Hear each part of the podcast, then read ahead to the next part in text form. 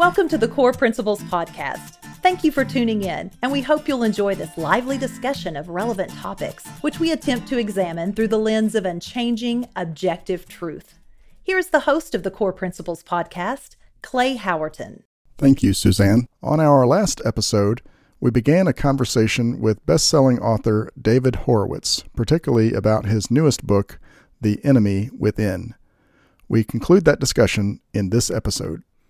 But just changing gears slightly, there's a notorious hate group called the Southern Poverty Law Center that's targeted you for years, David Horowitz.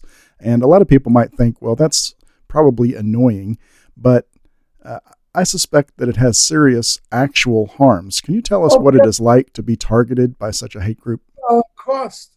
I gave a speech for a bipartisan organization of 2,000 state legislatures called the uh, American, I can never remember the name because it's so obscure, American Legislative Exchange Council. And it was a pretty innocuous speech. I got a standing ovation, and that really upset the Democrats who were there. So they wrote in, uh, a Democratic legislator from Wisconsin wrote an article saying that it was a catastrophic meeting because of me and then I uh, then they quoted the Southern Poverty Law Center saying I was one of the ten most dangerous hate mongers in America. and all these corporations pulled out without reading my my speech was up on the internet. There's nothing in it that anybody in his right mind could object to. But the worst thing is that that happened in August 2018, and that was uh, midterm elections were about to happen. Uh, and it, in Florida, Ron DeSantis was already being attacked as a racist because he he said that um, he was running against a drug addict named Andrew Gillum and a stone cold racist. And Gillum was also, in addition to being a drug addict, was a socialist. And uh, you know, Ron DeSantis, right, he was first at West Point, Harvard Law, you know, served in Afghanistan, a stellar guy running against him. So they, uh, DeSantis said, we don't want socialists monkeying up our economy, do we? And uh-huh. of course, the racist NAACP came out and said that was a racist trope. It had nothing to do with Gillum's skin color, it had to do with his destructive politics. You know, in Florida, uh, that happens all the time. I remember several years back, somebody used the term for stingy that sounds like another forbidden term, and he got in huge trouble because people don't understand the language. No question about it. We have a generations now of miseducated and uneducated youngsters. But anyway, so they every paper in Florida picked up a Washington Post piece that noted that DeSantis had been at my events and said the headline in Huffington Post was Ron DeSantis takes uh, gets has four paid speeches at my events, at, but for, did did four paid speeches for a an infamous racist, David Horowitz. Of course, there's not a sentence. I've written millions and millions of words not a sentence of mine. I'm all over the internet. I mean, there's hundreds of hours of me up on the internet. Nobody's come up with a racist statement of mine, but they don't need to. They just assert it. And uh, I think they lost $100,000. I mean, I've lost a ton of money by the, these slanders. And, you know, that's why people keep their mouths shut. It's a, it's a very, well, look, they just took $100 million out of Atlanta um, because they don't want there to be voter IDs. And when you have a party that's so dedicated to eliminating voter IDs, you know you have a party that's practicing electoral fraud on a massive scale. That's why they do it. And, if you, you just, the argument that poor black people are too stupid to get to be able to get photo IDs is so transparently, it's racist and it's false. Uh, but Democrats have no problem insulting black people. And that's because Republicans don't call them out on it. So they punished Atlanta by taking the All Star game away. And in that act, they took a hundred million dollars out of an African American city. Everybody in Atlanta in charge is black. But again, you get silence from conservatives and Republicans. The only Republican I know who ever called a Democrat a racist is Donald Trump. And the only Republican I know who ever called the left fascists is Donald Trump. That's the problem. Well, I appreciated President Trump. I thought he was bold and that he was an actual public servant. He didn't take his salary, he donated it to good causes. Greatest president since Lincoln, hands down, no contest. Now, you concluded your book, The Enemy Within, with a coda that discusses the election and the election fraud in 2020. That's a topic of great interest to me, David Horowitz, and I uh, appreciated reading your thoughts on it. Now, irrespective of Trump and Biden, going forward, we must have election integrity. Can you give us any hope that America can overcome what the leftists are doing to this country? Well, yes. Um, you know, the the right is finally waking up. That I think I think there's more conservatives now who understand uh, that the Democrat Party is an existential threat, as they like to say, to America. Uh, has never been greater. People now understand these are very dangerous. They're, it's a criminal party. You know, just what they did with the southern border is criminal criminal. They made the whole country into a sanctuary country, which is it's a, we have laws. They didn't pass a law that changed our uh, immigration laws. They didn't pass a law to change the election rules either, but they changed the yeah, rules. They have the, the gall to call the people who protested on January 6th insurrectionists. They're it's upside down speechless myself. But anyway, because these are such horrible people. But here, here we go. I mean, there's a lot of Democrats, voters in particular, who don't know what's happening uh, or haven't, you know, haven't recognized it yet. But I'm talking, when I say they're evil people, I'm talking about Pelosi. All the people on the cover of my book Pelosi, Omar, Bernie Sanders, Elizabeth Warren, Kamala Harris, and Chuck Schumer.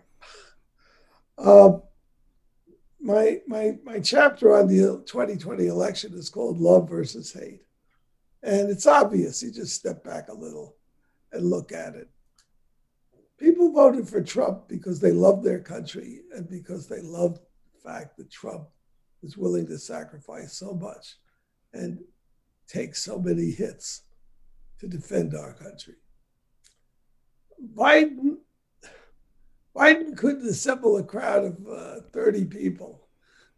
Maybe, maybe, maybe he did 50. Uh, people voted for Biden because they hated Trump because of all the slanders in the press. That's just the reality. And what Trump has done is unprecedented. That is, when I came into the right from the left, I looked around, and this was in the mid 80s, and I said, Where's the ground army? The left has all these organizations that are harassing, hectoring, persecuting politicians and corporations, boycotting until they get their way. And there was nobody on the right. Everybody on the right seemed to think, all Republicans, that politics takes place every two years with congressional elections and then every four years with presidential ones. And in between, we do our get about our business. Now, that's a very civilized view, but we're not fighting civilized people. These are barbarians. And I knew from my long years on the left that leftists spend every second of every day when they're not smoking dope or something, uh, thinking about ways to destroy this country. That's all they think about. What Trump has done, though, is to have created a mass conservative movement for the first time in our history. Uh, I, I, singled out one event. He did a, a campaign event in Butler, Pennsylvania, I looked up Butler on the internet to see what its population size was 1,240 people, but 50,000 people showed up to see Trump in the cold. It was remarkable. But um, if those people will get active, taking back their schools, our schools are horrifying indoctrination centers for child abusers and, and America haters. They're teaching kindergartners that the white kids are uh, are racist um, and that they can choose to be boys or girls. I mean, it's unbelievable um, what Democrats have swallowed these days. You've got to find out what your kids are studying. You've got to organize parent groups, and you got to go into school board meetings and and go into classrooms and demand that students be given a democratic education, which means they get to hear both sides of controversial issues presented fairly. Now, I know that back in the 60s, Berkeley, for example, was the haven of free speech. But lately, anybody wants to go to Berkeley who wants to speak and isn't a raving leftist uh, is shut down. Banned at Berkeley twice myself. I actually had a, I had a conversation with the vice president in charge of student affairs and the chief of campus police. And the Republican club that invited me wanted my speech to be in the you know early evening when people were out of classes, like at five o'clock. And they said, no, you have to have the, he has to give the speech at one o'clock, which is when afternoon classes start.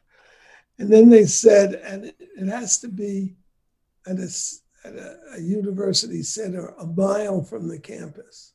They had a facility a mile from the campus. So they wouldn't even let me speak on campus. And then they they said, you can announce the event, but you can't tell where it is. I said, You've got to be joking. And they were dead serious. That that's our, our my my writing partner who's now left us, Peter Collier, uh, once said to me, he said, the employment profile for a university president is a cross between Saul Alinsky and Neville Chamberlain. Wow. And they're the problem. The administrators, well, they're cowards. It's the faculties that are the evil force. When I go to a school or I, am not giving it up at this point, uh, partly because I'm getting on in years, but mainly because there's no point. Uh, I have professors calling on students to boycott my events. I, I, spoke at Dartmouth. I had the, the left came, two lesbians got up on the chairs and started tongue kissing each other. Um, another leftist turned on her computer and put on porn movies and played them, turned up the volume. Others would get up and make speeches and then walk out and unfurl banners. And uh, the vice president, and Dartmouth is a $60,000 a year school. The, the, uh, the vice, vice president in charge of student affairs is supposed to ensure that the, there's an appropriate learning atmosphere. He thought this was all funny. He couldn't understand why I was upset. And I was upset because we weren't having an intellectual conversation. Which, of course, they don't want. A bunch of idiots um, disrupting. That's what it was. Well, given that leftists really have no compunction against doing absolutely anything to get their way, I mean, every demonstration they have is what do we want, whatever we want, when do we want it, right now, right now, right now, every time and conservatives obviously are a little more restrained by definition. How do we turn the tide? And just why does nobody have the guts to say to the leftist, "You well, don't get your way"? It's a problem. It's a problem. Republicans had the power. Every time there's a demonstration in the street where there are no permits, it's illegal. You want to have a parade, you have to get a permit. They needed to arrest everybody in the street if you have to create camps for them, do it. You know, send them to Guantanamo, whatever. Keep them in jail for a year or two. That'll stop these events. We can't have insurrection. That's insurrection. Look at look at the difference between the Democrats.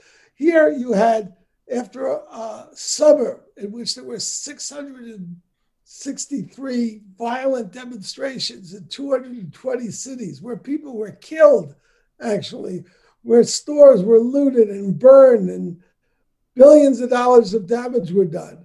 The Democrats raised, Kamala Harris raised, called it a coalition of conscience and raised money to bail these criminals out of the tiny jail sentences they would have gotten anyway. On January 6th, a, a group, maybe 200, maybe 300 Trump supporters, walked into the Capitol. This, and they destroyed nothing. They killed no one. They were unarmed. Everybody who died that that evening was a Trump supporter, including Ashli Babbitt, who was a 14 year Air Force veteran who was murdered by a Capitol policeman who Nancy Pelosi is protecting to this day. We don't know his name. He's a murderer. She was unarmed. She was a threat to no one. He just shot her. And there are actually people still in jail from January 6th. It's now April being held without bail, while the Democrats, like the liar, you know, I call her Nazi Pelosi, the liar Pelosi, said there was an armed insurrection. There wasn't a single arm. They didn't have any arms. And the ones who broke the glass at the beginning they, on the 6th were leftists. To throw out of Congress two senators, Hawley and Ted Cruz, for questioning an election result. When the Democrats have questioned every Republican victory, they did it both Bush victories and the Trump victory in 2016. So look at the contrast. Uh, you know, Republicans are long suffering. You can get away with murder if you if you murder a Republican. You can't. It's a, it's a, it's unbelievable. You can see how bad the situation is, and a lot of it has to do with the failure of conservatives and Republicans to fight this battle. Will we turn the tide? I believe that we have the resources to turn the tide. I don't know if we have the will. We have young um, members of Congress who seem to be willing to fight. But, you know, there's a lot of catching up to do. A lot of catching up. Yes, sir. Well, thank you so much, David Horowitz, for your new book, The Enemy Within. And I want to thank you for being my guest here on Core Principles. I have tremendous respect for you and for the work that you do. God bless you. Thank you. Thanks for having me. Now it's time for our special historical segment featuring a practical example of how core principles are applied. Once again, today's On This Day in History comes from Dr. Paul Barkey. On April 27, 1865. The worst steamboat disaster in United States history happened on the Mississippi River. Aboard the Sultana were 2,000 former Civil War prisoners headed home after being released from prisons in the South. Some had recently been released from the infamous Andersonville prison. The steamer was licensed to carry 376 passengers but there were more than 2,400 people aboard. When the steamer pulled into Vicksburg, a repairman notified the captain that a leaky boiler needed to be repaired or replaced, but the captain was in a hurry and settled for a thin patch. Three days later, a blast tore through the midsection of the ship. Steam and hot water erupted as the boilers exploded, and the ship caught on fire. The Mississippi was at flood stage, so it was a mile or more to shore. Many aboard were scalded, and many others were drowned. A few were rescued by the Bostona, which was headed south along the river. As word of the accident traveled up and down the Mississippi, boats were sent out from Memphis to continue the rescue operation, but more than 1,500 people died. Most of those dead were Civil War veterans who had survived battle, they had survived horrid prison conditions, and they were finally going home. All of us can anticipate at the end of our lives an actual trip home. Most of us picture ourselves living a long, healthy life, dying peacefully, full of years and great memories. However, there are a host of events that can drastically change that picture. No one has a guarantee for tomorrow or even making it through today. Young people, particularly, are averse to contemplating mortality. Some even think that when they get their wild oats sown, all the things that they want to do out of their system, they will then turn their attention finally to their Creator. The fallacy with that thinking is that none of us know how many years we will have. All through the wisdom in the Old Testament, young people are admonished to remember their Creator in the days of their youth. The wisest man who ever lived, Solomon, listed a litany of events that can come into our lives and distract our devotion to God. In time, man is going to make the final trip to his eternal home. Consider Ecclesiastes chapter 12.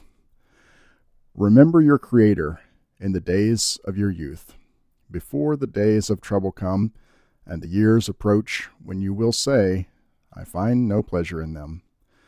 Before the sun and the light and the moon and the stars grow dark, and the clouds return after the rain, when the keepers of the house tremble and the strong men stoop, when the grinders cease because they are few, and those looking through the windows grow dim, when the doors to the street are closed and the sound of the grinding fades, when men rise up at the sound of birds, but all their songs grow faint, when men are afraid of heights and dangers in the streets, when the almond tree blossoms and the grasshopper drags himself along and desire is no longer stirred.